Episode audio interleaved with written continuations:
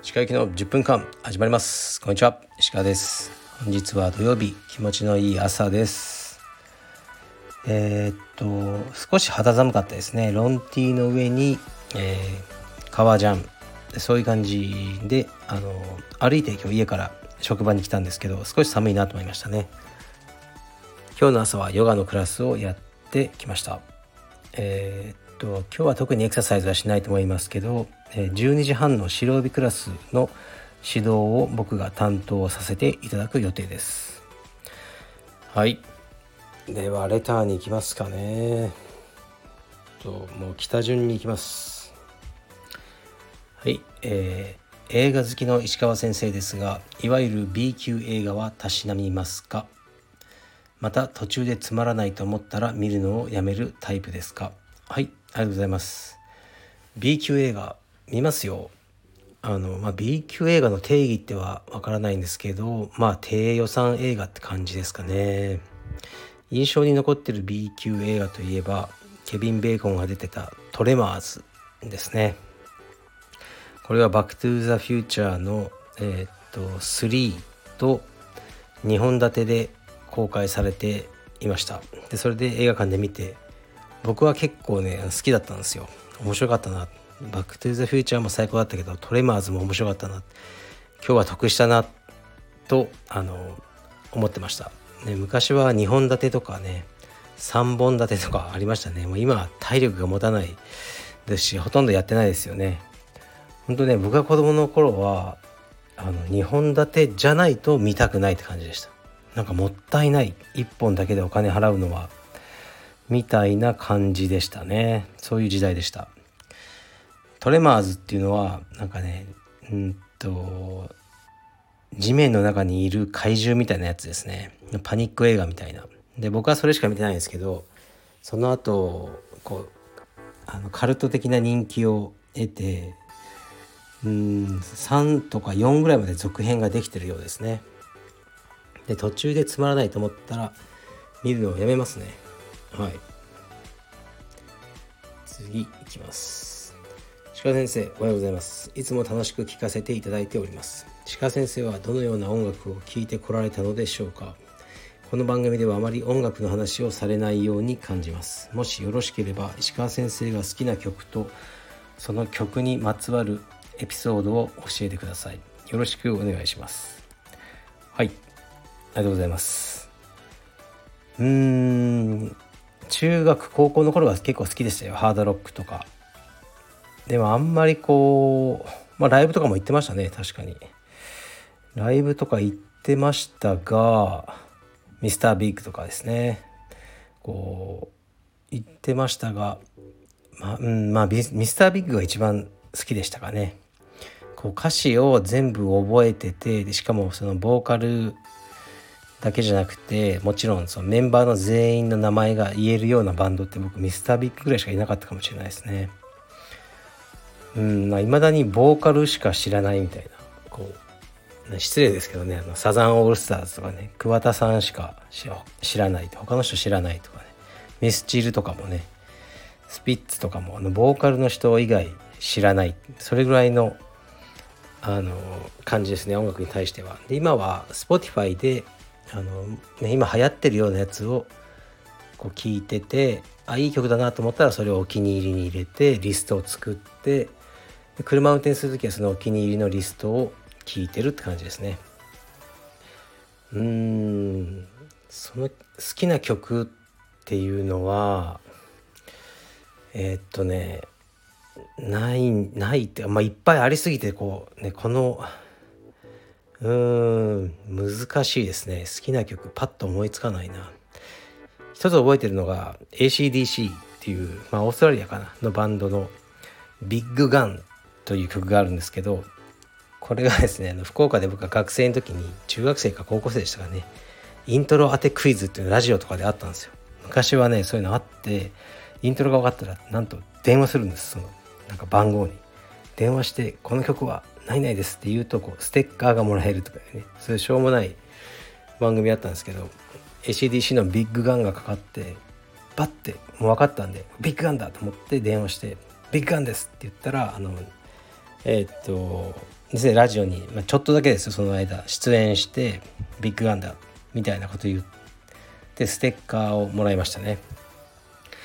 そしたら次の日にあの高校か高校でしたね。高校に行ったらあのその、えー、っとクラスメートの女の子に「石川君昨日ラジオ出とったよね」って言われて「いや俺俺じゃなかよ。知らん知らん」とかこうねそういうことを言った思いがあります。はい。いいですね。青春です。次いきます。なんか映画の話題多いですね。いつも楽しく拝聴しております。最近の配信で怖かった映画の話やマイケル・ダグラスの名前を耳にしました。そこで質問なのですがデビッド・フィンチャー監督マイケル・ダグラス主演のゲームはご覧になられたことはありますか？石川先生ならすでに見ていると思いますがあれもなかなか怖い映画だと思いませんか？軽い話題ですがご回答いただけると嬉しいです。はいありがとうございます。そうですねマイケル・ダグラス主演「ザ・ゲーム」実は大好きです。あの結末も好きですね。ショーン・ペンでしたよね弟の役が確か。でまあデビッド・フィンチャー好きなんでほとんど見てるんですけどこうデビッド・フィンチャーほどこの自分のテイストをがこうパッと見てわかるスタイルがある監督さんっていないですよね。まあ、代表作はもちろん「セブン」とか、まあ、ベンジャミン・バトンとかいっぱいありますけど結構好きですね。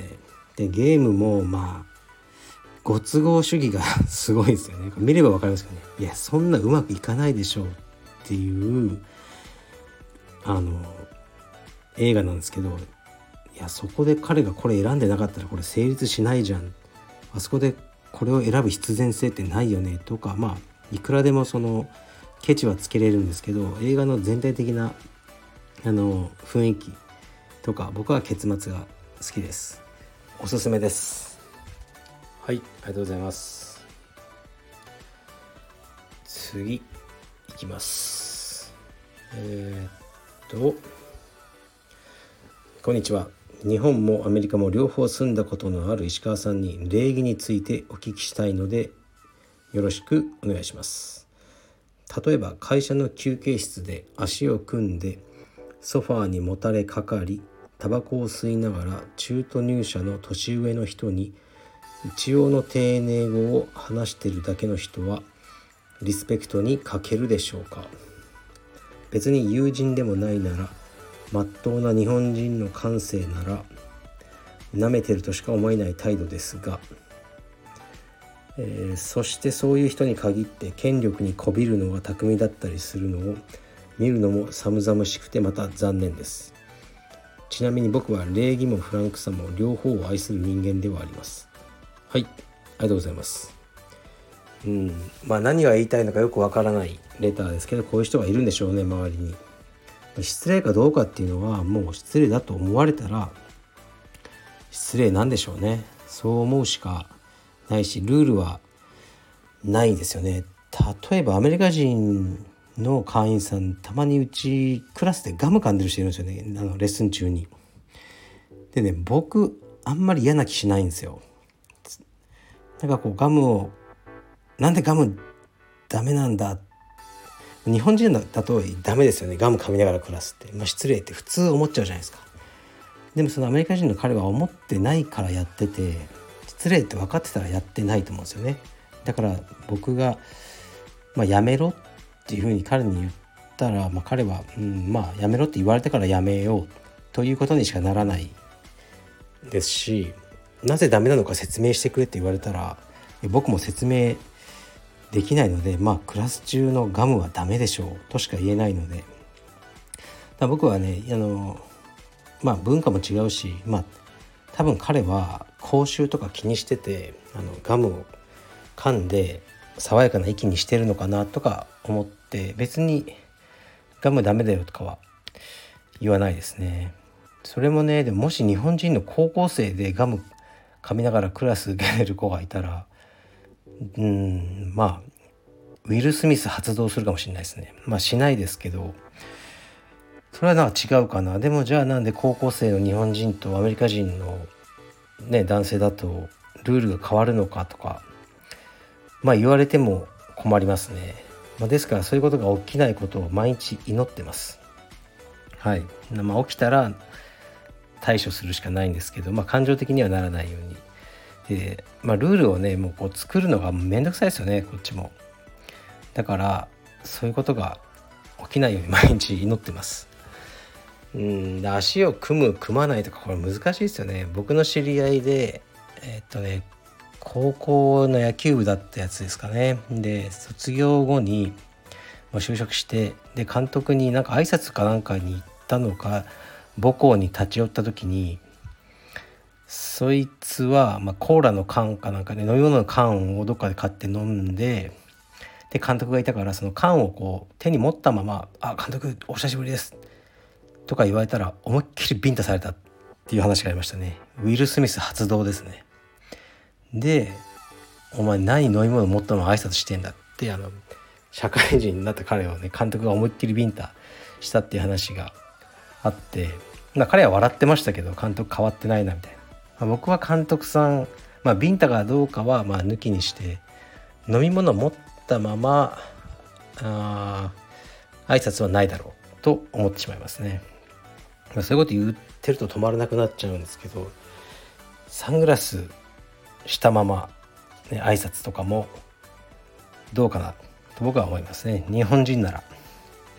とか、まあ、ヘッドフォンつけたまま道場入ってくるのもどうなんだとかまあでも分かんないですねもうほんとね。だからまああのー、自分の中のルールをあの決めていけばいいんじゃないでしょうか。はい、で大人になったらほとんどの人は注意してくれないのでもうそのね失礼な人だなと思われ続けて見えない形で損をしながら一生を終えていくしかないと思います。ですから自分の子供とかにしっかりそういう教育をしようかなと思ってますね。はい。そんな感じです。よく分かりません。じゃあ失礼します。